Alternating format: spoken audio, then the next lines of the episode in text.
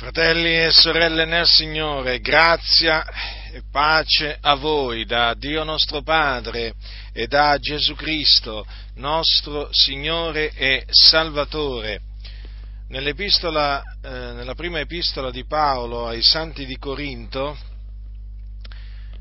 dopo che eh, l'Apostolo Paolo ha ricordato ai santi l'Evangelo che gli aveva annunziato, perché fu l'Apostolo Paolo ad annunziare l'Evangelo ai Corinti, e quindi dopo avergli eh, ricordato eh, la resurrezione di eh, Gesù Cristo, il Figlio di Dio, perché l'Evangelo eh, è composto dall'annunzio della eh, morte espiatoria eh, di Gesù Cristo e dalla sua resurrezione corporale avvenuta il terzo giorno, quindi tre giorni dopo, è avvenuta a cagione della nostra giustificazione.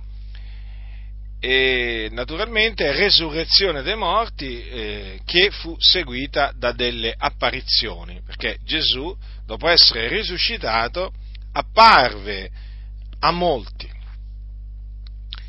facendosi vedere con delle prove inequivocabili, prima naturalmente di essere assunto in cielo alla destra di Dio, dove è tuttora. Ora, stavo dicendo che dopo che l'Apostolo Paolo gli ha ricordato l'Evangelo, dice queste parole capitolo 15 di Primo Corinzi, a partire dal versetto 12. Or, se si predica che Cristo è risuscitato dai morti, come mai alcuni fra voi dicono che non v'è risurrezione dei morti? Ma se non v'è risurrezione dei morti, neppure Cristo è risuscitato. E se Cristo non è risuscitato, vana dunque è la nostra predicazione, vana pure è la vostra fede. E noi siamo anche trovati falsi testimoni di Dio, poiché abbiamo testimoniato di Dio che Egli ha risuscitato il Cristo, il quale Egli non ha risuscitato, se è vero che i morti non risuscitano. Difatti, se i morti non risuscitano, neppure Cristo è risuscitato. E se Cristo non è risuscitato, vana è la vostra fede, voi siete ancora nei vostri peccati. Anche quelli che dormono in Cristo sono dunque periti. Se abbiamo sperato in Cristo per questa vita soltanto, noi siamo i più miserabili di tutti gli uomini. Dunque si erano insinuati alcuni nella chiesa di Corinto, comunque c'erano alcuni eh, in mezzo ai santi di Corinto, quindi in mezzo alla chiesa di Corinto, che negavano la resurrezione dei morti. Sì, proprio così. In mezzo alla chiesa che era stata eh, formata, fondata eh, dall'apostolo, dall'apostolo Paolo, in mezzo a coloro eh, che l'Apostolo aveva eh, generato in Cristo Gesù mediante l'Evangelo, c'erano alcuni che negavano la resurrezione dei morti, cioè che dicevano che non c'è resurrezione dei morti. Qualcuno potrebbe dire, ma com'è possibile?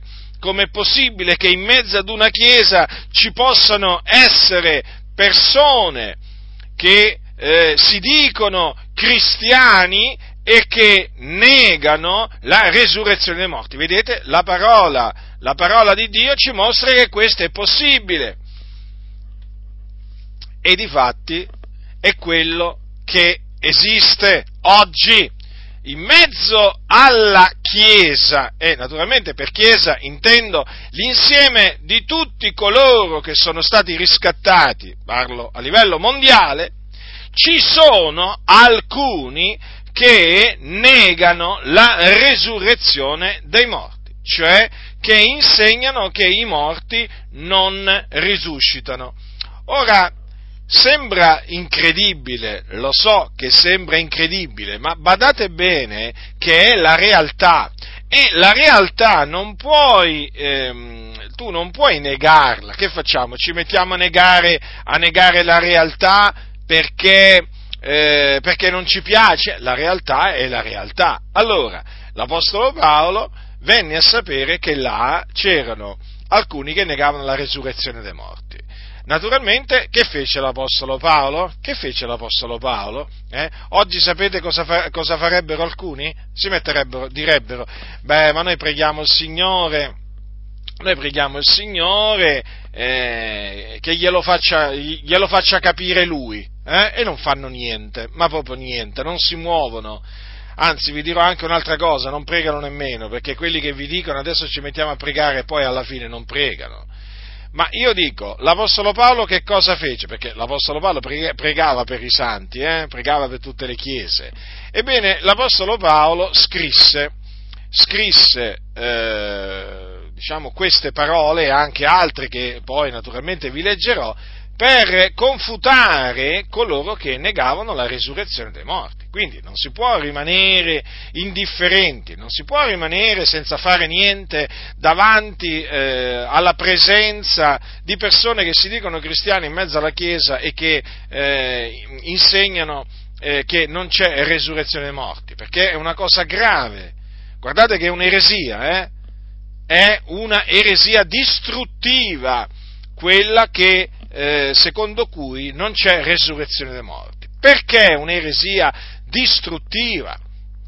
Perché se non c'è la resurrezione dei morti, neppure Cristo è risuscitato. Capite?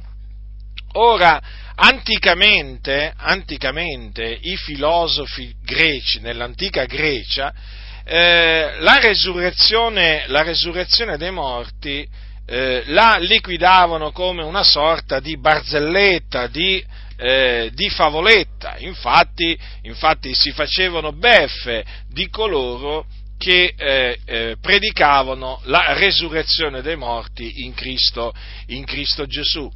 Infatti voglio, eh, voglio, ricordarvi che l'Apostolo Paolo, dopo, eh, dopo avere dopo aver predicato, diciamo, eh, quando predicò eh, all'aeropago eh, di Atene, eh, cosa c'è scritto? C'è scritto che quando lui, eh, quando lui menzionò la resurrezione dei morti, e la menzionò quando disse eh, che Dio ha fissato un giorno nel quale giudicherà il mondo con giustizia per mezzo dell'uomo che egli ha stabilito, del che ha fatto fede a tutti avendolo risuscitato dai morti, e naturalmente qui l'Apostolo Paolo si riferiva a Gesù Cristo, il Figlio di Dio, ebbene quando appunto i greci, quelli che erano radunati là nell'aeropago, eh, gli sentirono menzionare la resurrezione dei morti, sapete cosa c'è scritto? C'è scritto così, alcuni se ne facevano beffe ed altri dicevano su questo noi ti sentiremo un'altra volta. Nonostante ciò, però, alcuni, alcuni credettero. Eh? Infatti la scrittura dice, ma alcuni si unirono a lui e credettero fra i quali anche Dionisio l'Areopagita, una donna chiamata Damaris e altri con loro. Quindi non furono molti coloro che credettero nell'Evangelo ad Atene, però diciamo ci furono alcuni che credettero, tra cui appunto Dionisio l'Areopagita. Allora, eh, questo, per, eh, ricor- questo, naturalmente per ricordarvi che nell'antica, nell'antica, Grecia, tra i greci, la resurrezione dei morti non era creduta. Credevano nell'immortalità dell'anima, sì, però nel momento in cui eh, qualcuno gli annunziava la resurrezione dei morti, ecco la, eh, la, ecco la reazione perché per loro era una cosa assurda, per loro era inconcepibile la resurrezione dei corpi, dei corpi morti. E badate che eh, Atene appunto era, eh, era, in Grecia, dove c'era anche la città, la città di Corinto. Quindi, eh, evidentemente, coloro che in mezzo, Cori- in mezzo, ai santi di Corinto negavano la resurrezione dei morti erano influenzati dalla cultura ellenica, dalla filosofia greca. Allora, voi dovete sapere questo, che la filosofia greca esiste tuttora, la cultura, eh, la cultura greca antica ancora oggi è studiata. Eh, ancora oggi, ancora oggi eh, vengono studiati eh, molti scrittori eh, greci dell'antichità, i quali appunto rifiutavano la resurrezione, la resurrezione dei morti e eh, ci sono eh, coloro che sono proprio appassionati della cultura ellenica e quindi negano la resurrezione dei morti. Ora, che cosa eh, sta succedendo? Sta succedendo che in mezzo alla Chiesa ci sono taluni che, appassionandosi alla cultura greca, alle opere di grandi filosofi, che cosa fanno? Finiscono poi con il farsi sviare, eh, farsi sviare dalla verità tramite i loro vani ragionamenti e, e quindi poi arrivano a negare la resurrezione, la resurrezione dei morti. Quindi la mia, la mia predicazione eh, ha lo scopo di difendere la dottrina della resurrezione dei morti, che è fondamentale. Perché vi stavo dicendo prima che se si nega la resurrezione dei morti, si, eh, si nega automaticamente anche la resurrezione di Cristo Gesù. Dunque, se si nega che Cristo è risuscitato dai morti, allora la nostra predicazione diventa vana, ma diventa vana anche eh, la, nostra, ehm, la nostra fede. Cioè, se Cristo non fosse risuscitato, fratelli nel Signore, noi predicheremmo in vano e noi avremmo creduto in vano in Lui. Capite? Noi, in altre parole, saremmo ancora nei nostri peccati. Per quale ragione? Perché Cristo Gesù è risuscitato dai morti il terzo giorno a cagione della nostra giustificazione, quindi portò a compimento l'opera di redenzione risuscitando dai morti il terzo giorno. Infatti dice l'Apostolo Paolo che ehm, eh, che Gesù nostro Signore è stato dato a cagione delle nostre offese ed è risuscitato a cagione della nostra giustificazione. Quindi prestate molta attenzione perché qui ci troviamo davanti a un elemento cardine dell'Evangelo di Cristo Gesù. Senza la, de, senza la resurrezione, di Cristo non c'è Vangelo, fratelli eh, fratelli nel Signore, non c'è Vangelo, non c'è remissione dei peccati, non c'è giustificazione. Capite?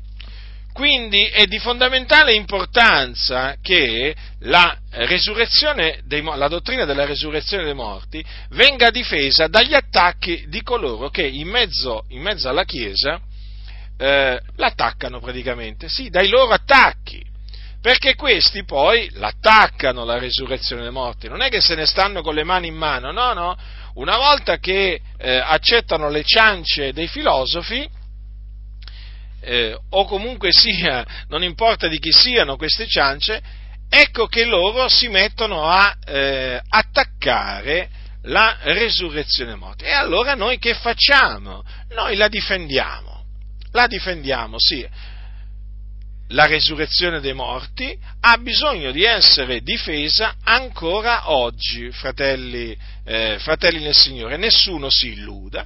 In mezzo alla Chiesa ci sono quelli che, esattamente come nella Chiesa eh, nella chiesa di Corinto anticamente negano la resurrezione dei morti. Poi possono, possono spiegarla in una maniera o nell'altra, però sempre per, per, negarla. Per esempio, vi faccio un esempio, ci sono quelli che usano la parola resurrezione però la interpretano in maniera, eh, la, la spiegano in maniera metaforica, allegorica, cioè per loro la resurrezione non è altro che un continuare a vivere sotto un'altra forma, capite? Cioè, non è, non è il, il, ritorno, non si tratta di un ritorno in vita dei corpi morti, ma semplicemente si tratta di un, eh, di un passaggio da una dimensione ad un'altra. Ecco, in quel momento praticamente avviene la resurrezione. In altre parole, per, eh, per, molti di quelli che negano la resurrezione dei morti, quando è che avviene la, la cosiddetta resurrezione? Quando uno muore.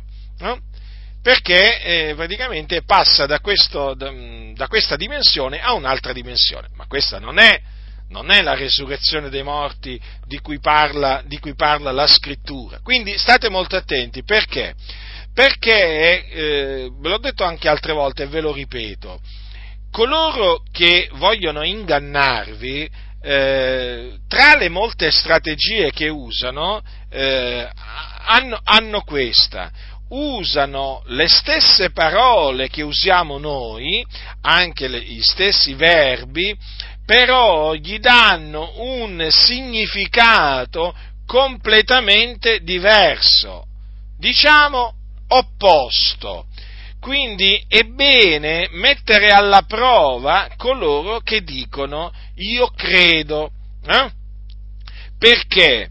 Perché ho potuto appurare che alcuni che si dicono cristiani non sono assolutamente dei cristiani, lo sono solo di nome ma non di fatto, perché non hanno veramente creduto in Gesù Cristo.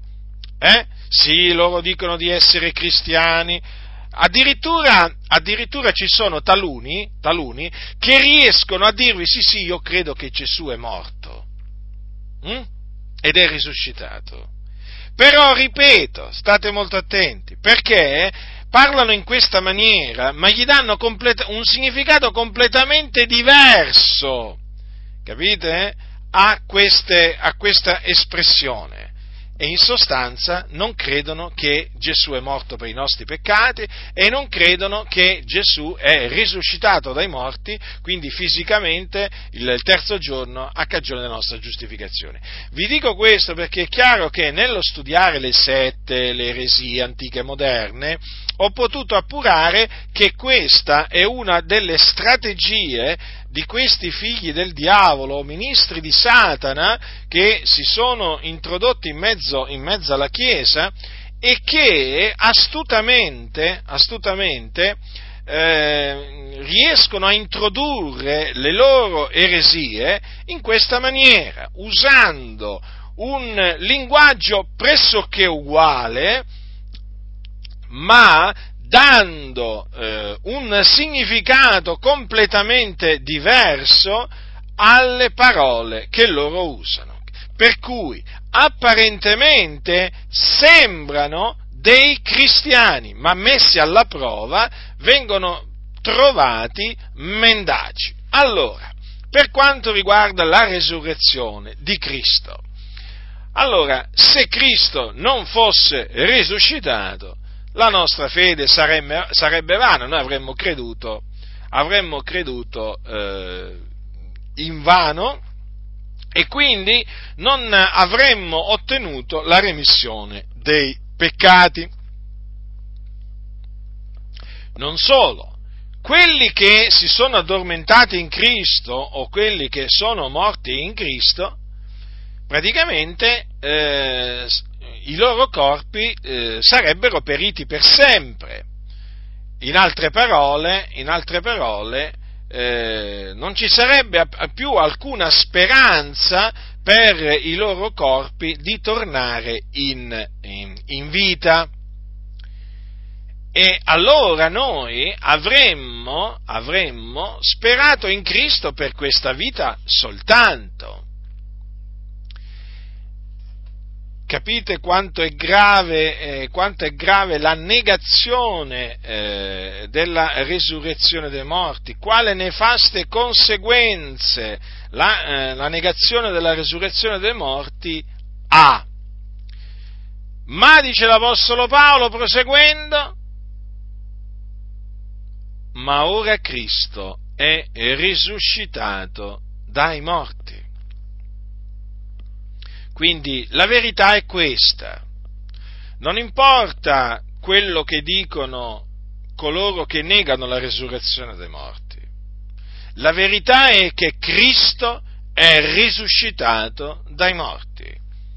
E sì, questo lo attestano sia Matteo che Marco, che Luca, che Giovanni. E la sua resurrezione fu una resurrezione fisica, corporale. In altre parole, Gesù riprese il, cor, il suo corpo, quello stesso corpo con cui era, eh, diciamo, sta, eh, che era stato trafitto, quello stesso suo corpo che era stato inchiodato, appeso al legno della croce, ecco, Gesù lo ha ripreso. Di, e a, a, conferma di questo, una, eh, c'è una, mm, diciamo, una, delle sue apparizioni, dopo la sua risurrezione, eh, che è eh, molto significativa. Capitolo 24 di Luca dice così, Luca, capitolo 24, dal versetto eh, 30, 36. Ora mentre essi parlavano di queste cose, Gesù stesso comparve in mezzo a loro e disse, pace a voi. Ma essi smarriti e impauriti pensavano di vedere uno spirito. Ed egli disse loro, perché siete turbati? E perché vi sorgono in cuore tali pensieri, guardate le mie mani ed i miei piedi, perché sono ben io, palpatemi e guardate perché uno spirito non ha carne e ossa come vedete che ho io.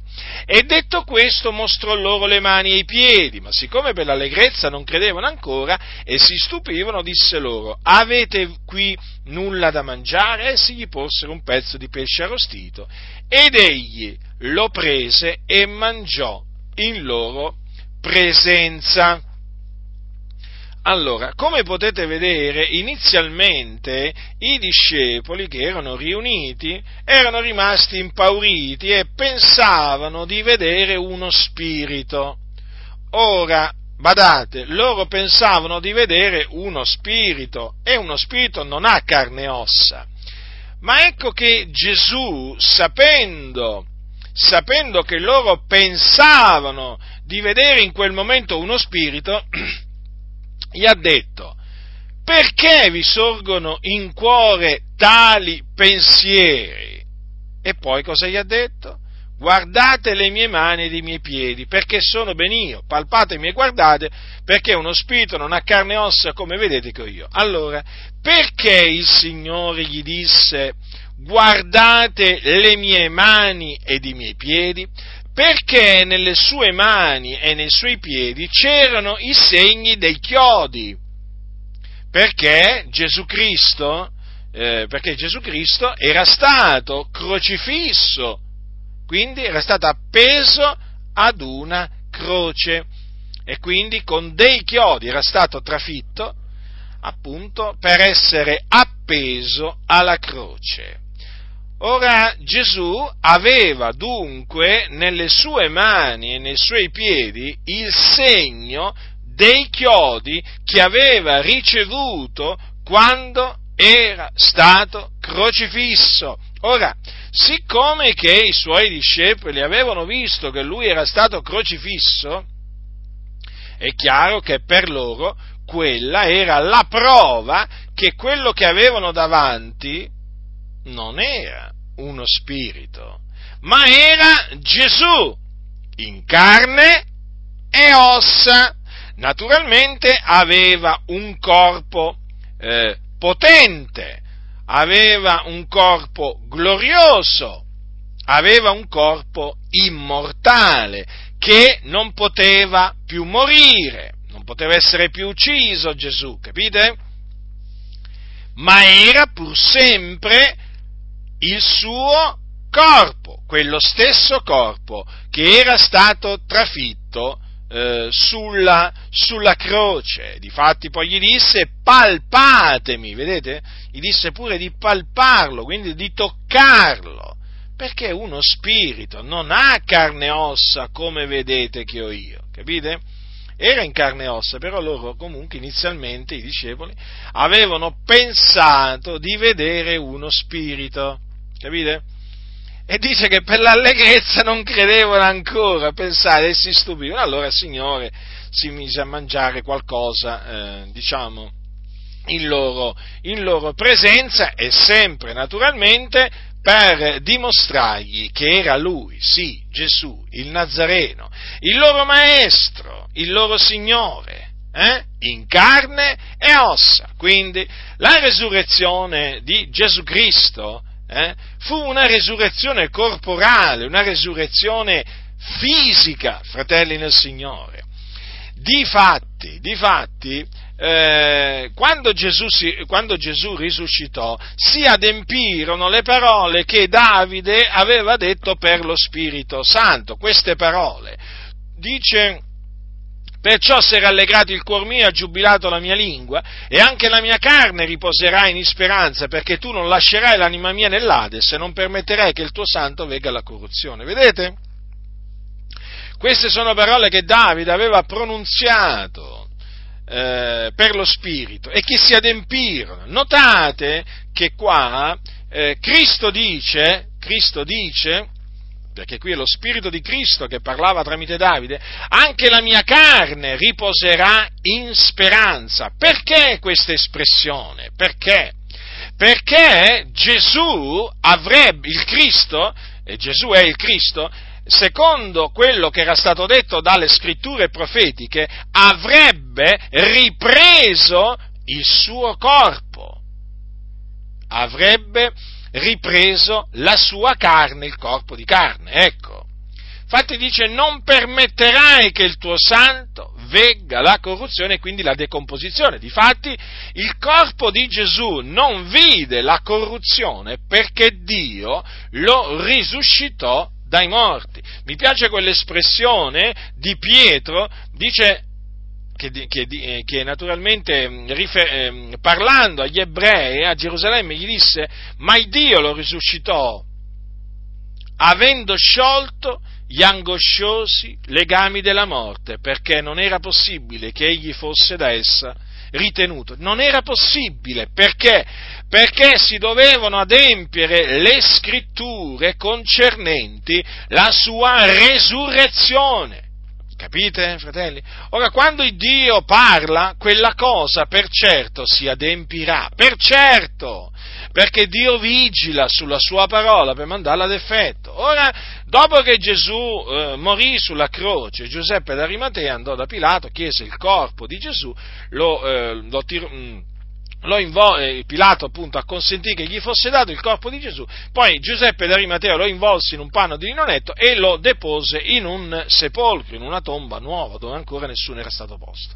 Ecco, fu posto là il corpo, eh, il corpo di Gesù, una pietra, una grossa pietra fu rotolata eh, davanti, davanti all'apertura della tomba, ma Dio lo risuscitò dai morti perché si dovevano adempiere le scritture. Infatti noi diciamo che Cristo è risuscitato dai morti secondo le scritture, cioè affinché si adempissero le scritture, secondo le quali il Cristo, cioè l'unto di Dio,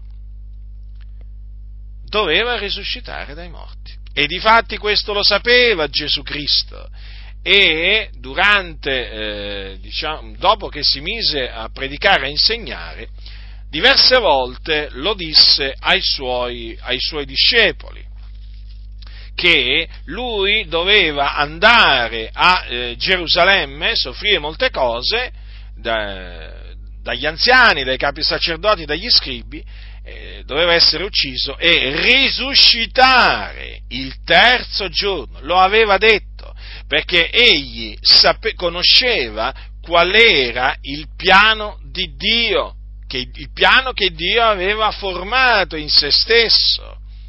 Comprendeva la sua morte espiatoria e la sua resurrezione. Ecco perché Gesù diceva queste cose ai suoi discepoli, no? tirandoli da parte, in disparte gli diceva queste cose, per esempio in Matteo c'è scritto, eh? Eh, orcomessi percorrevano insieme la Galilea, Gesù disse loro, il figlio dell'uomo sta per essere dato nelle mani degli uomini e l'uccideranno e al terzo giorno risusciterà. Vedete? Gesù disse che l'avrebbero ucciso, cioè Gesù sapeva che gli uomini peccatori lo avrebbero ucciso. Sì, Gesù fu ucciso, fratelli nel Signore. E noi queste cose le dobbiamo dire, perché sono verità. E voi sapete chi ha ucciso il nostro Signore Gesù Cristo. Lo sapete perché conoscete le scritture. Sono stati i giudei che hanno ucciso il nostro Signore Gesù Cristo. Lo dice l'Apostolo Paolo, fratelli, dice, eh, lo dice ai santi di Tessalonica. Voi siete diventati imitatori delle chiese di Dio che sono in Cristo Gesù nella Giudea, in quanto che anche voi avete sofferto dai vostri connazionali le stesse cose che quelle chiese hanno sofferto dai giudei, i quali hanno ucciso e il Signore Gesù e i profeti, hanno cacciato noi e non piacciono a Dio e sono avversi a tutti gli uomini, divietandoci di parlare ai gentili, perché siano salvati. Essi vengono così colmando senza posa la misura dei loro peccati, ma ormai li ha raggiunti l'ira finale. Peraltro, prima dell'apostolo, dell'apostolo Paolo, l'apostolo Pietro eh, confermò, confermò proprio questo, che sono stati i giudei a uccidere il Signore Gesù Cristo. Infatti, quando Pietro si alzò il giorno della Pentecoste assieme agli undici e parlò, ascoltate, questo avvenne il giorno della Pentecoste, quindi non molti giorni dopo che Gesù era stato assunto in cielo. Pietro disse queste parole a tutti i giudei che erano radunati, uomini israeliti, udite queste parole, Gesù il Nazareno, uomo che Dio ha accreditato fra voi mediante opere potenti e prodigi e segni che Dio fece per mezzo di lui fra voi, come voi stessi ben sapete, questo uomo, allorché vi fu dato nelle mani per il determinato consiglio e per la prescenza di Dio, voi, per mandi iniqui, inchiodandolo sulla croce, lo uccideste. A chi stava parlando? A dei giudei. Cosa gli ha detto?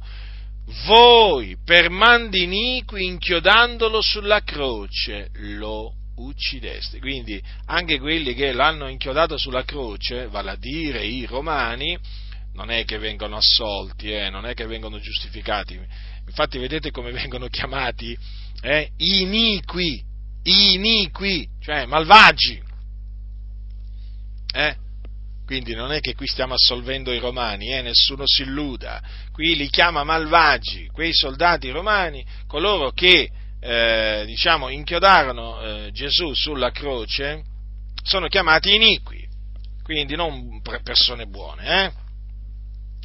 Allora, fratelli nel Signore, vedete dunque che eh, Gesù sapeva perfettamente, era pienamente consapevole di quello che gli doveva accadere a Gerusalemme. Gesù sapeva che lo avrebbero ucciso e che il terzo giorno sarebbe risuscitato dai morti.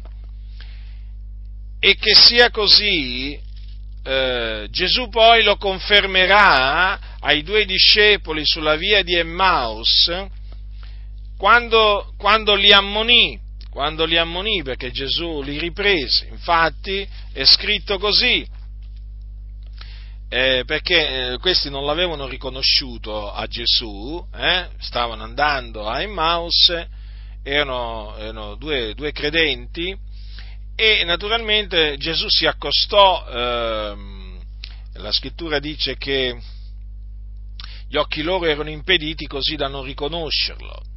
E Gesù si accostò e cominciò a camminare con loro e appunto eh, Gesù li sentì che facevano i discorsi, gli domandò che discorsi sono questi che tenete fra voi cammin facendo. E naturalmente questi, uno, de, uno, uno, dei due, per nome Cleopa, diciamo, gli disse alcune cose. E in questo discorso di questo, Cle, eh, di questo Cleopa c'è scritto così, ehm, diciamo, ci sono queste parole. Dice, vero è che certe donne di infra noi ci hanno fatto stupire, essendo, la, essendo, andate la mattina di buonore al sepolcro e non avendo trovato il corpo di lui, sono venute dicendo da aver avuto anche una visione d'angeli, i quali dicono che egli vive.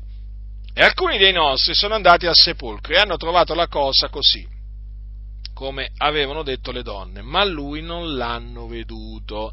Ecco, a questo punto Gesù li riprende duramente. Infatti è scritto, allora Gesù disse loro, o insensati e tardi di cuore, a credere a tutte le cose che i profeti hanno dette. Non bisognava egli che il Cristo soffrisse queste cose ed entrasse quindi nella sua gloria? E cominciando da Mosè e da tutti i profeti, spiegò loro in tutte le scritture le cose che lo concernevano. Quindi era eh, stato necessario che Gesù il Cristo soffrisse quelle cose e risuscitasse dai morti. Quando leggo queste parole mi vengono in mente par- eh, quello che è scritto eh, nel libro degli Atti degli Apostoli in merito a, a, eh, alla, a quello che fece Paolo nella sinagoga dei giudei eh, a Tessalonica. Ascoltate cosa c'è scritto. Ed essendo passati per Anfipoli e per Apollonia, vennero a Tessalonica, dove era una sinagoga dei giudei. E Paolo, secondo la sua usanza, entrò da loro e per tre sabati tenne loro ragionamenti tratti dalle scritture, spiegando e dimostrando che era stato necessario che il Cristo soffrisse e risuscitasse dai morti. E il Cristo, egli diceva, è quel Gesù che io vi annunzio. Mi piacciono veramente eh, molto queste parole perché l'Apostolo Paolo si trovava in mezzo ai giudei, in una sinagoga dei giudei, eh? e praticamente eh, che lui traeva, no? andava il sabato, il giorno del riposo per i giudei, andava nelle, nelle, nelle, nelle sinagoghe, nella sinagoga, quando si trovava quando arrivava in una città, se c'era una sinagoga, e cominciava, vedete cosa cominciava a fare? A eh, tenere dei ragionamenti tratti dalle scritture, eh? Tratti dalle scritture. Quale scritture? Le scritture sacre, che sono parola di Dio, eh? E che naturalmente nelle sinagoghe venivano letti come tuttora vengono letti. Allora, spiegando, vedete? Paolo spiegava e dimostrava pure eh, che era stato necessario che il Cristo soffrisse e risuscitasse dai morti. Vedete?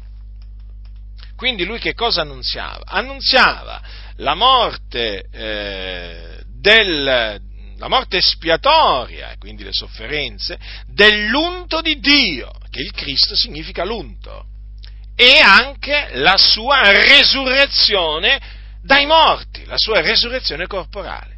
Poi vedete cosa dice? E il Cristo, diceva Paolo, è quel Gesù che io vi annunzio. Io quando leggo queste, queste, co, queste cose, ma io, io, me lo vedo, cioè come se lo vedessi l'Apostolo Paolo davanti a me, hm, che appunto, eh, cioè, davanti a me, eh, mentre, mentre, spiega quei giudei con le scritture, eh, che era stato necessario che il Cristo soffrisse e risuscitasse da morte e quindi gli citava no, i passi della scrittura che parlavano delle sofferenze del Cristo e della sua resurrezione. Perché lo Spirito di Cristo, ricordatevi, nei profeti parlò, eh, parlò per bocca loro, testimoniando innanzi delle sofferenze di Cristo e della gloria che doveva seguire. E poi diceva Paolo, e il Cristo è quel Gesù che io v'annunzio. Capite? Sì, perché il Cristo è Gesù. Gesù è il Cristo. Perché vi dico questo? Perché ci sono quelli che negano che Gesù è il Cristo. Cioè hanno diviso Gesù. Eh? Per cui Gesù non è il Cristo. Allora qualcuno dirà, ma come non è il Cristo? E allora e allora che cos'è per loro il Cristo? Ma sapete, spiegano in, in, in, in vari modi questi, questi eretici no? La, il termine Cristo. Diciamo che alcuni, alcuni, pensate che cosa arrivano a dire alcuni eretici? che il Cristo eh, non era altro che uno, uno spirito, un'entità che scese su Gesù il giorno del battesimo per separarsi da Gesù poco prima della sua crocifissione. Ecco, avete capito quindi? Per cui per loro, eh, per loro il Cristo non ha sofferto sulla croce. Capite? Il Cristo non è risuscitato. E beh, certo, mettendola così, Ecco perché per costoro Gesù non è il Cristo che ha sofferto sulla croce e che è risuscitato da morti il terzo giorno. Fratelli, vi dico queste cose per mettervi in guardia naturalmente, eh? intorno a quelli che cercano di sedurre i santi che si sono insinuati, in mezzo alla Chiesa di Dio. Questi vanno smascherati, son, non sono dei nostri, capite? Coloro che negano che Gesù è il Cristo sono degli anticristi. Cioè, non le dimenticate mai queste cose, eh? Anticristi, è scritto, è scritto, ascoltate cosa c'è scritto. Dice, ehm, dice così, chi, dice Giovanni, chi è il mendace se non colui che nega che Gesù è il Cristo? Esso è l'anticristo che nega il padre e il figliuolo. Guardate bene che Giovanni, perché ha scritto quelle parole? Perché c'erano quelli eh, che appunto andavano in giro a dire che Gesù non era il Cristo, già a quel tempo, vedete, poi naturalmente col tempo, col tempo hanno continuato ad esserci cioè ci sono tuttora, eh? Vedete gli apostoli come mettevano in guardia, come mettevano in guardia i santi? Eh? Ma certo perché gli apostoli sapevano che tutto quello che è, menzogna non ha a che fare con la verità. Invece oggi purtroppo molti vogliono far coesistere la menzogna con la verità, ma non è possibile. Eh? La menzogna va aborrita, va rigettata. Eh, la verità va accettata, va amata. Allora, il Cristo, diceva Paolo, è quel Gesù che io annunzio. Allora, era stato necessario che il Cristo soffrisse e risuscitasse dai morti. Quindi Cristo è risuscitato dai morti. Eh? Come dice appunto, come abbiamo visto, Paolo dice ai santi di Corinto, ma ora Cristo è risuscitato dai morti, primizia di quelli che dormono. Ecco, quindi vedete, quelli che dormono non sono senza speranza, eh? ma se abbiamo sperato in Cristo per questa vita soltanto, ma noi siamo i più miserabili di tutti gli uomini, dice bene Paolo, eh? ma poi dice anche quelli che dormono in chiesa dice, ah, sono dunque periti. Eh? eh? certo, se Cristo non è risuscitato dai morti, veramente quelli che sono morti in Cristo sono periti, eh? proprio i loro corpi spariti una volta per sempre. Eh, ma non è così, non stanno così le cose perché Cristo è veramente risuscitato dai morti, fratelli nel Signore. Ma fratelli, guardate che la risurrezione dei morti di Cristo va proclamata, gridata, celebrata, esaltata, eh? Alcuni, alcuni si, ricordano, si ricordano che o comunque parlano della risurrezione, ma talvolta non sanno nemmeno cosa significa eh, che Cristo è risuscitato da morti, una volta all'anno si ricordano, no? Quando arriva il periodo della cosiddetta Pasqua, eh? Noi non la festeggiamo. Eh, però ci sono quelli che purtroppo no, con, per, conformarsi, eh, per, conformarsi, alla Chiesa Cattolica Romana eh, eh, si mettono a festeggiare la Pasqua. Ma io dico una cosa, ma pare veramente, ma pare veramente eh, per, alcuni, per alcuni credenti che la resurrezione dei morti sia un evento che va ricordato almeno una volta all'anno. Ascoltate, la resurrezione di Cristo, della resurrezione di Cristo noi ci dobbiamo ricordare del continuo. Avete capito? Eh? Perché Cristo è risuscitato a cagione della nostra giustificazione. Noi, ricordatevi questo, in Cristo abbiamo la remissione dei peccati perché Cristo è risuscitato dai morti. Se Cristo non fosse risuscitato dai morti, noi non, non, avremmo già mai potuto ottenere la remissione dei peccati. Ma Cristo è risuscitato dai morti eh, e noi, mediante la fede in Lui, abbiamo ottenuto la remissione dei peccati. E vi dirò di più, in virtù del suo sangue prezioso, noi siamo purificati da tutti i nostri peccati proprio in virtù del sangue che lui, che lui ha sparso. ecco perché noi possiamo ottenere la remissione dei peccati, capite?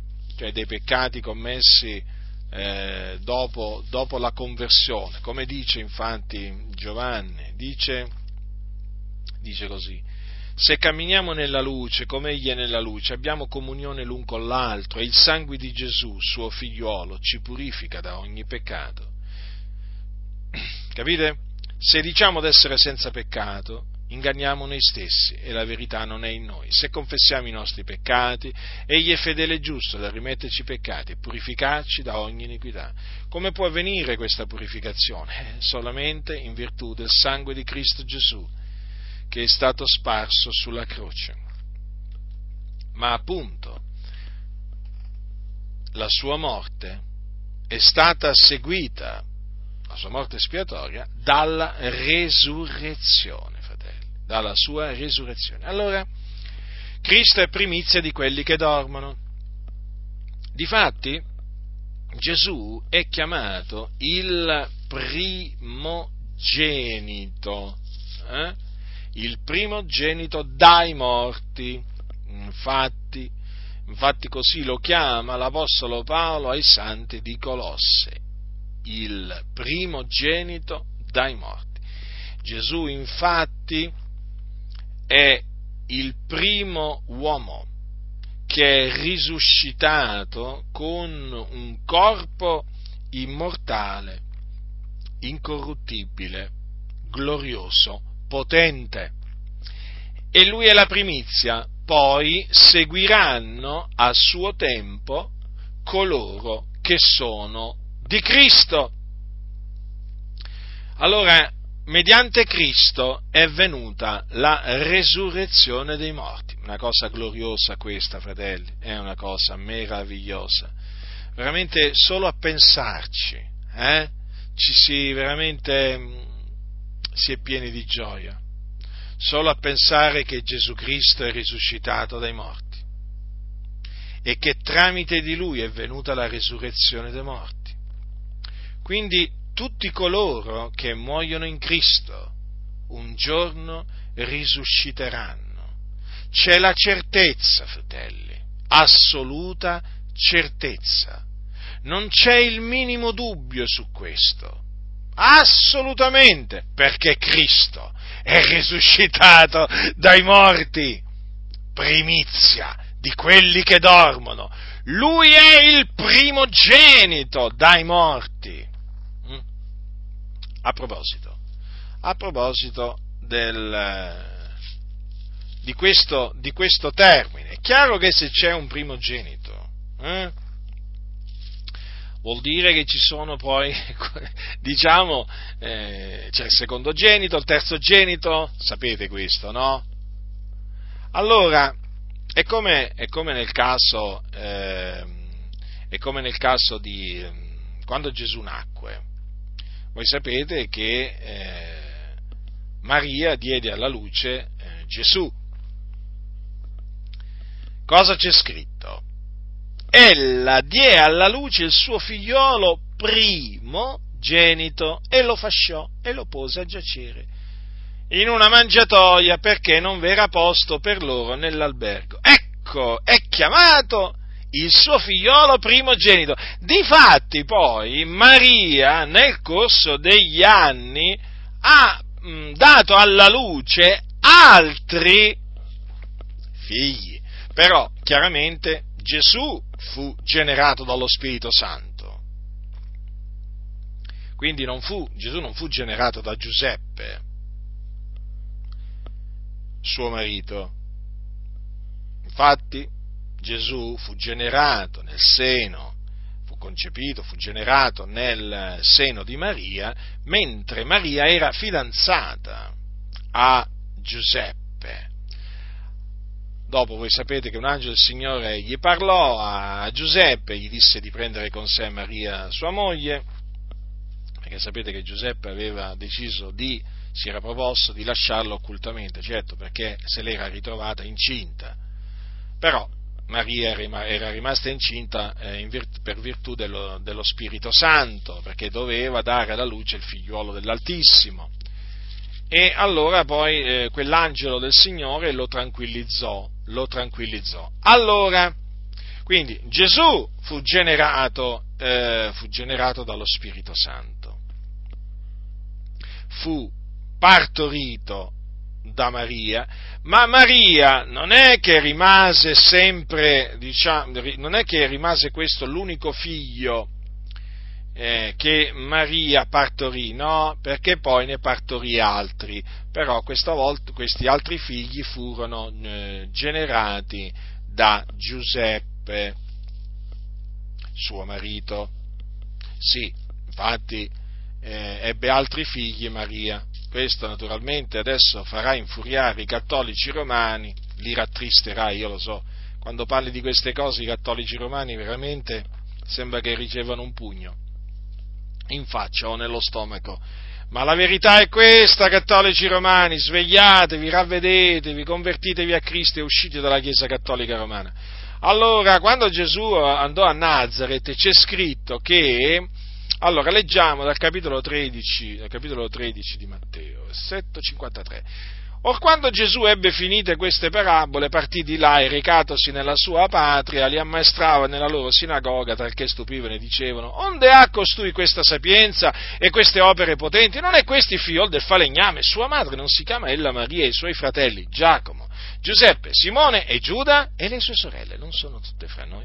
Allora vedete, lo conoscevano come il figlio del falegname e conoscevano sia la, la mamma, e che anche i fratelli di Gesù e le sue sorelle, Gesù aveva anche delle sorelle, carnali, sì, perché appunto erano state partorite da Maria. Eh?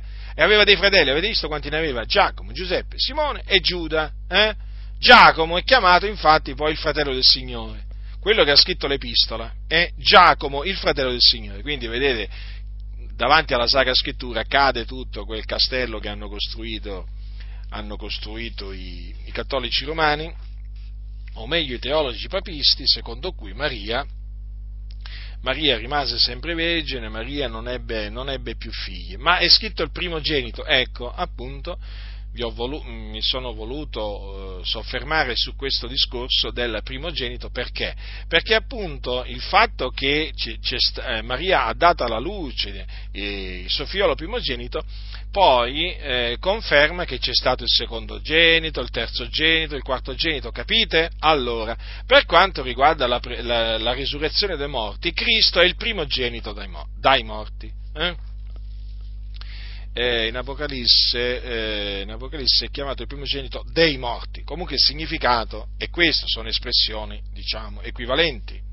Allora, ehm, cosa, cosa, cosa, dice praticamente la scrittura? Che come Cristo, come Dio ha eh, risuscitato Cristo Gesù, così risusciterà poi quelli che sono di Cristo, eh, quelli che sono morti e che sono appunto di Cristo perché sono morti in, in, Cristo. Infatti Gesù è chiamato il primogenito dai morti. Allora, primizia di quelli che, do, eh, che, eh, che dormono. Quindi noi abbiamo la certezza. Ecco, è questo che consola. Quando, quando tu pensi alla risurrezione di Cristo, provi una grande consolazione. Perché? Nel guardare il tuo corpo che invecchia, perché voglio dire, il nostro corpo invecchia, eh? giorno dopo giorno dopo giorno si disfa il, il nostro uomo esteriore. Eh? Cioè, nel considerare che il tuo corpo sta invecchiando, eh, perché è un corpo, un corpo corruttibile, è un corpo debole. Cioè, tu considera questo, sta invecchiando. Poi, naturalmente, sopraggiunge la morte, però devi sapere questo, che non è che questo tuo corpo, una volta che tu muori nel Signore, andrà perduto per sempre. No, no, no, assolutamente. Si scomparirà perché tornerà in polvere, ma certo è fatto di polvere, però ritornerà. Capite? Ritornerà a suo tempo. Ritornerà, sì. Eh, ritornerà a vivere praticamente. Quando ci sarà la, eh, la resurrezione dei giusti. E questa risurrezione avverrà alla venuta di Cristo Gesù. Infatti, ascoltate cosa dice l'Apostolo Paolo.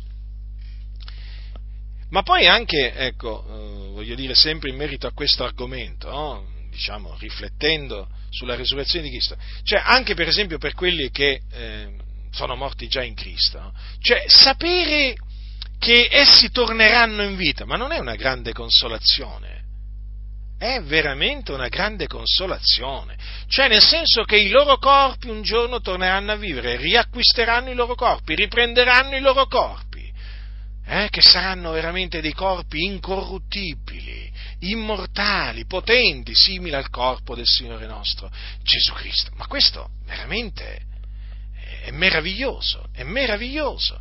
Ma infatti ecco perché l'Apostolo Paolo ai santi di Tessalonica dice, eh, dice così, fratelli, non vogliamo che siate in ignoranza circa quelli che dormono, affinché non siate contristati come gli altri che non hanno speranza.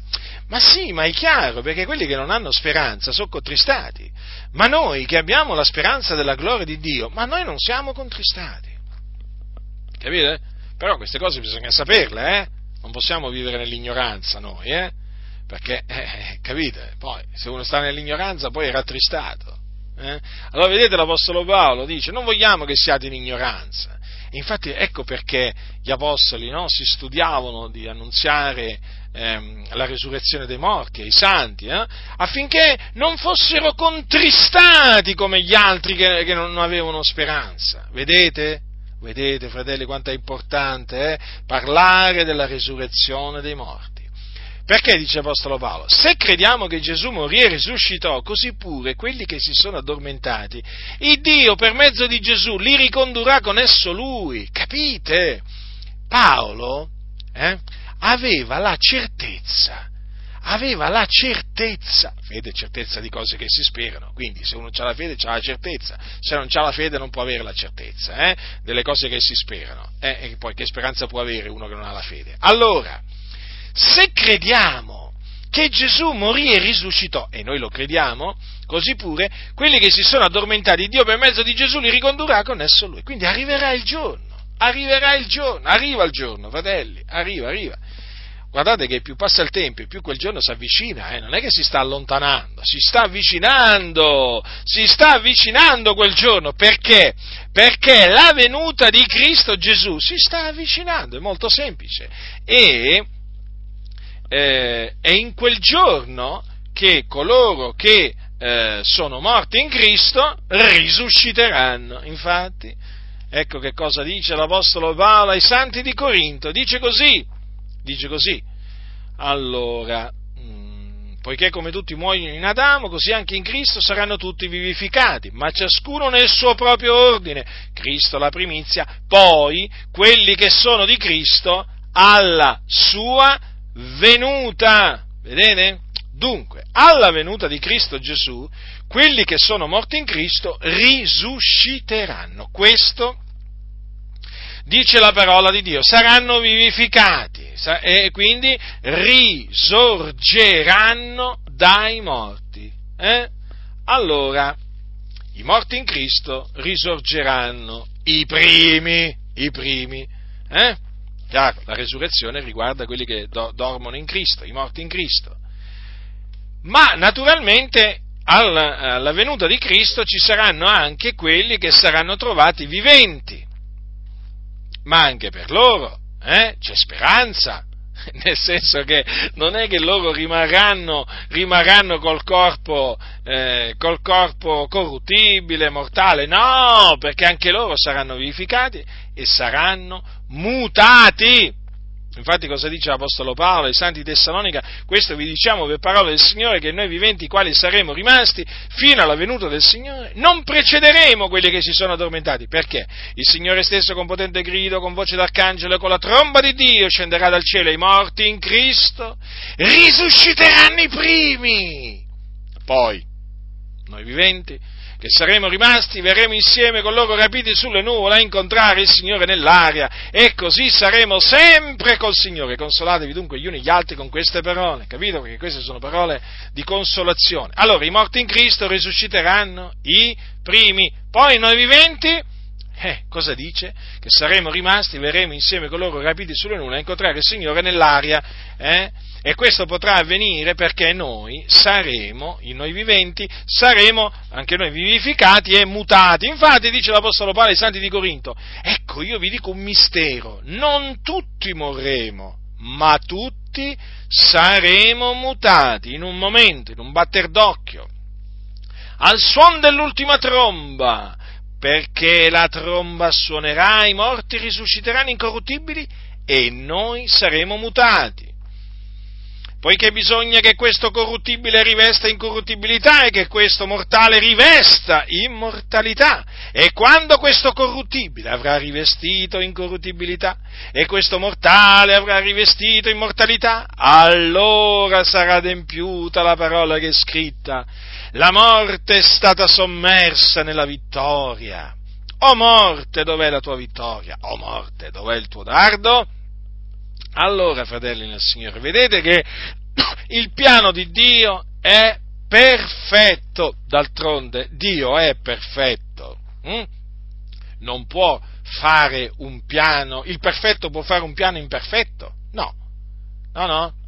Il suo piano è perfetto, il suo disegno è perfetto. Non ci sono, non ci sono difetti, eh?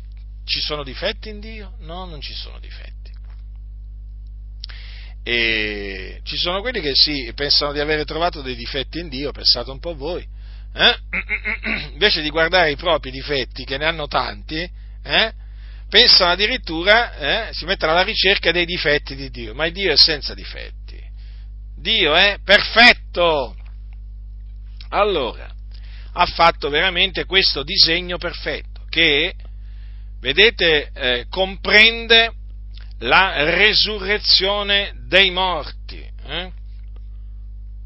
Per coloro che sono di Cristo, alla venuta di Cristo e poi naturalmente il mutamento di quelli che saranno trovati viventi e il loro rapimento eh, visibile, eh, visibile mh, mm, assieme ai morti, ai, ai risorti per incontrare il Signore nell'aria, quindi alla venuta di Cristo. Ecco, vedete il piano del Signore. Allora,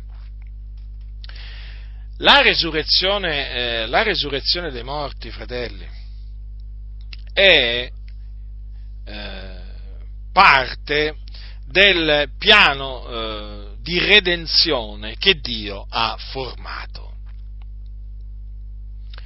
avanti i secoli.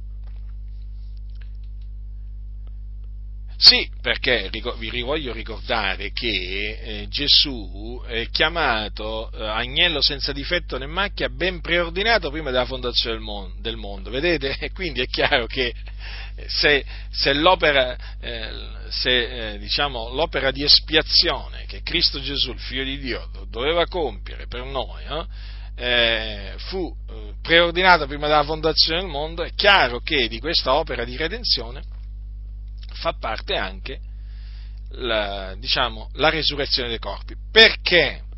Perché la resurrezione dei corpi eh, Dio l'ha prevista eh, per la eh, redenzione del nostro corpo.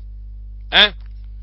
Allora, parliamo adesso di quelli che sono morti, perché è chiaro che la redenzione del corpo vale anche per quelli che sono viventi che saranno trovati viventi al ritorno del Signore. Lo abbiamo visto, no? Cosa dice Paolo? Poi noi viventi che saremo rimasti, verremo insieme con loro rapiti sulle nuvole a incontrare il Signore nell'aria. Eh? Non tutti morremo, ma tutti saremo mutati. Però io mi voglio concentrare adesso su quelli che sono morti. Allora, ehm, la redenzione del corpo. Allora, il nostro corpo, il nostro corpo invecchia, si deteriora, come dice l'Apostolo Paolo in un passaggio ai Santi di Corinto, nella sua seconda epistola, dice così, il nostro uomo esterno si, eh, si disfa, praticamente che dice quantunque il nostro uomo esterno si disfaccia. Ecco, allora, vedete, il nostro uomo esterno, quindi il nostro corpo, si, si va via via eh, disfacendosi, eh? è la verità questa, non è che la possiamo, che la possiamo negare, eh?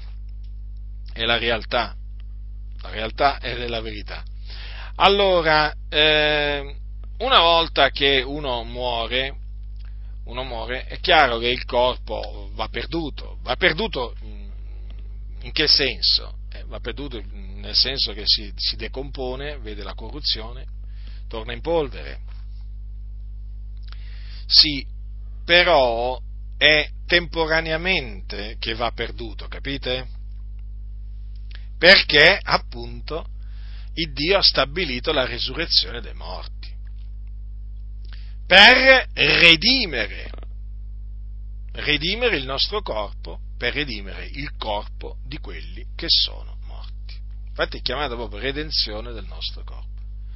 Allora, dice l'Apostolo Paolo infatti ai, ai santi di Roma, dice queste parole, al capitolo 8 dice, poiché sappiamo che fino ad ora tutta la creazione geme insieme in travaglio, non solo essa, ma anche noi, che abbiamo le primizie dello Spirito, anche noi stessi gemiamo in noi medesimi, aspettando l'adozione, la redenzione del nostro corpo. Vedete com'è chiamata?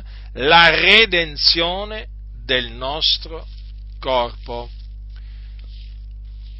Quindi, che cosa accadrà in quel giorno? Accadrà si compirà la piena redenzione. Infatti di questa piena redenzione Paolo ne parla, ne parla, agli Efesini quando dice, in lui voi pure, dopo aver udito la parola della verità, l'Evangelo della vostra salvazione, in lui avendo creduto avete ricevuto il suggello dello Spirito Santo che era stato promesso, il quale è pegno della nostra eredità fino alla piena redenzione di quelli che Dio si è acquistati all'ode della sua gloria. Vedete? Di quelli che Dio si è acquistato. Allora, quindi, la piena redenzione riguarda colo- solamente coloro che Dio si è acquistato. Attenzione, quindi, che sono proprietà del Signore. Eh? Si parla di piena redenzione, appunto, perché in quel giorno si compirà questa piena, redenzione, perché alla venuta di Cristo il corpo il, diciamo, il corpo risorgerà e quindi sarà redento, salvato dalla corruzione, dalla schiavitù della corruzione, capite? E naturalmente, come vi dicevo prima, la redenzione del nostro corpo riguarderà pure noi che saremo trovati viventi alla venuta di Cristo Gesù.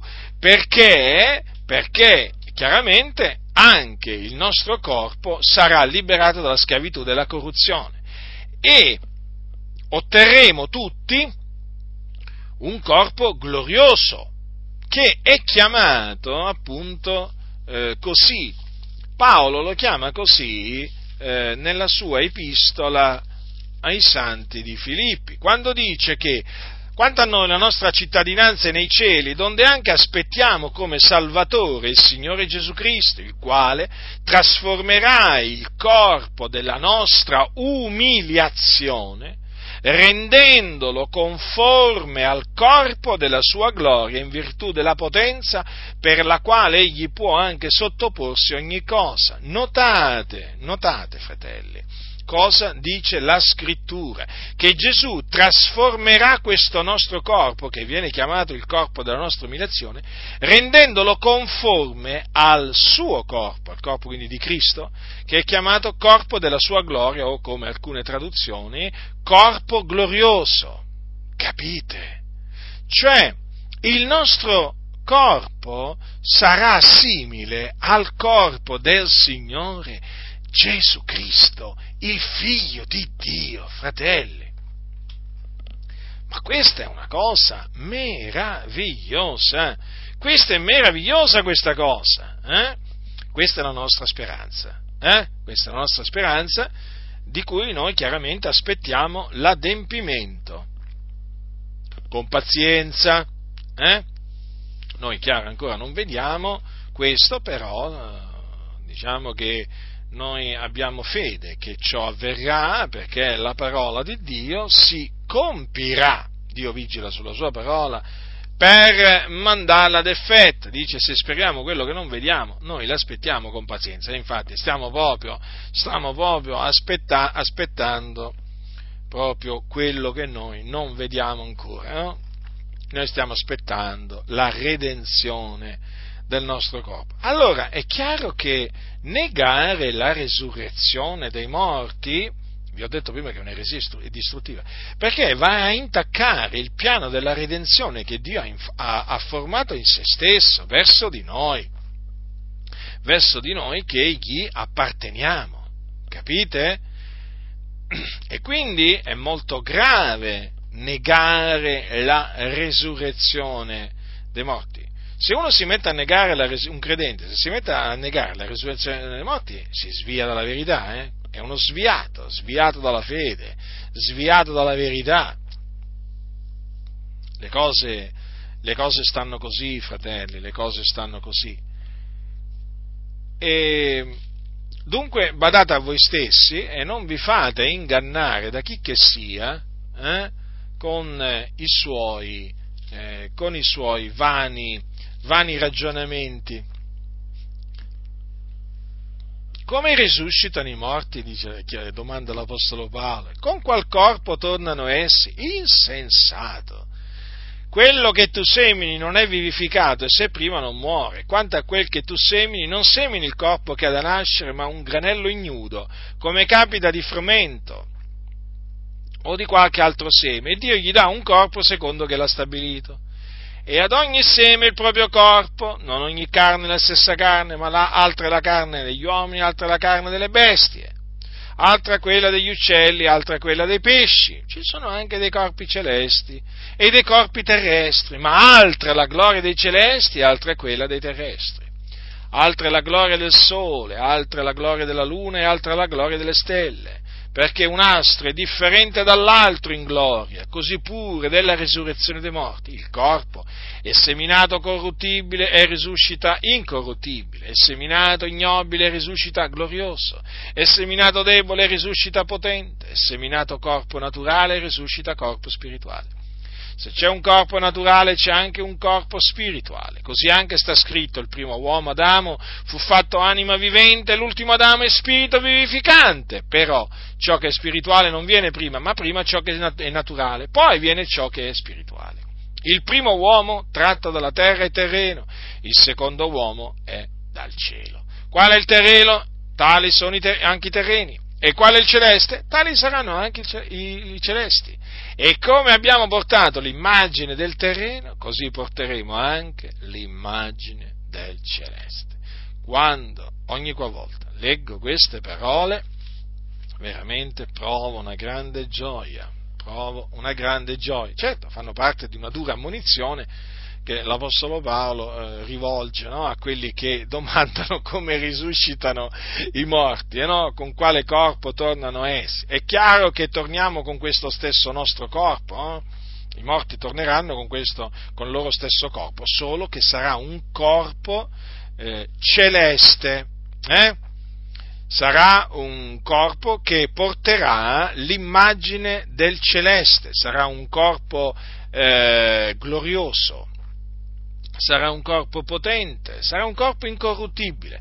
Poi, quando tu, quando tu leggi veramente come l'Apostolo Paolo eh, spiega la risurrezione, allora veramente ti rendi conto veramente che cioè, l'Apostolo Paolo veramente ricevette una misura di sapienza, eh, diciamo, eh, particolare, eh, secondo la sapienza. Eh, come dice l'Apostolo Pietro nella sua seconda epistola verso la fine dice così, eh, dice così, eh, come anche il nostro caro fratello Paolo vi ha scritto secondo la sapienza che gli è stata data, eh? secondo la sapienza che gli è stata data. Io, fratelli, quando vedo che l'Apostolo Paolo è disprezzato, mi indigno. Beh, credo che ormai voi l'avete compreso, io mi indigno fortemente, eh? Per me è inconcepibile, per me è assurdo per me non, cioè, è una cosa che non deve esistere nella vita di qualsiasi cristiano. Eh? C'è il disprezzo verso Paolo? Bah, chi disprezza Paolo non sta seguendo Cristo, ve lo dico proprio chiaramente, eh? perché Paolo era un imitatore di Cristo. Se disprezzi Paolo, disprezzi Cristo. Eh, voglio dire, ma non solo, la dottrina di Paolo era la dottrina di Cristo, quindi se disprezzi, Paolo, se disprezzi la dottrina di Paolo, disprezzi pure la dottrina di Cristo. Attenzione, eh, fratelli, Attenzione, attenzione, perché un giorno l'Apostolo Paolo, sapete cosa ha detto? Eh, cosa ha scritto ai Santi Tessalonica? Chi sprezza questi precetti, e parlava dei precetti che lui, stava, che lui aveva dato eh, e che lui dava, non sprezza un uomo, ma quelli di il quale anche vi comunica il dono del suo Santo Spirito. Avete capito cosa ha voluto dire l'Apostolo Paolo? Badate a voi stessi, eh? perché questi non sono precetti umani, ma sono precetti di Dio. Quindi chi li sprezza, sprezza Dio. E chi sprezza Dio, cosa, cosa pensate che gli succederà?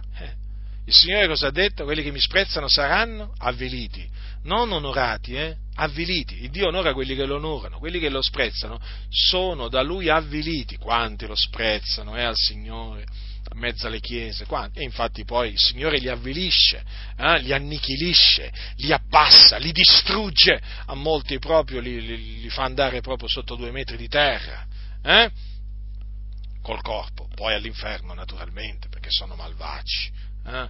sono, sono, uomini che sono in mezzo alle chiese e sono malvagi, disprezzano Dio in, in, in svariate maniere. Allora vi stavo dicendo, ma guardate la sapienza, veramente contemplate la sapienza eh, che Dio ha dato a Paolo. Questa non è una sapienza terrena, non è una sapienza di questo mondo, non è una sapienza dei principi, eh, di questo mondo, no, questa è la sapienza di Dio, noi la riconosciamo la sapienza di Dio, fratelli nel Signore, vedete cosa dice l'Apostolo Paolo? Eh?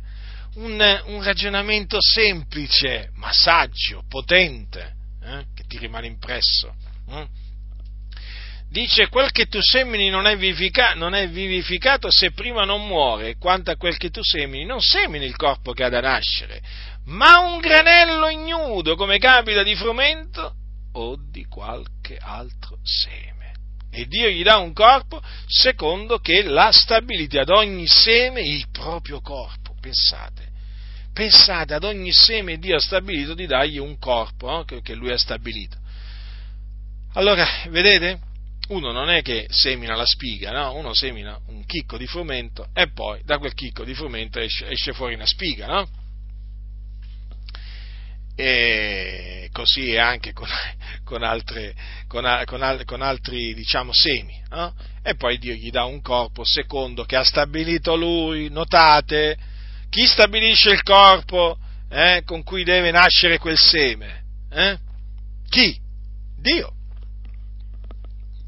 Allora, il Dio ha stabilito una cosa molto semplice.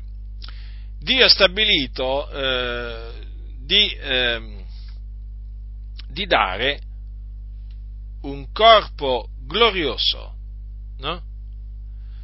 un corpo eh, potente, un corpo incorruttibile, un corpo immortale a coloro che sono morti. Vedete? Il corpo è seminato corruttibile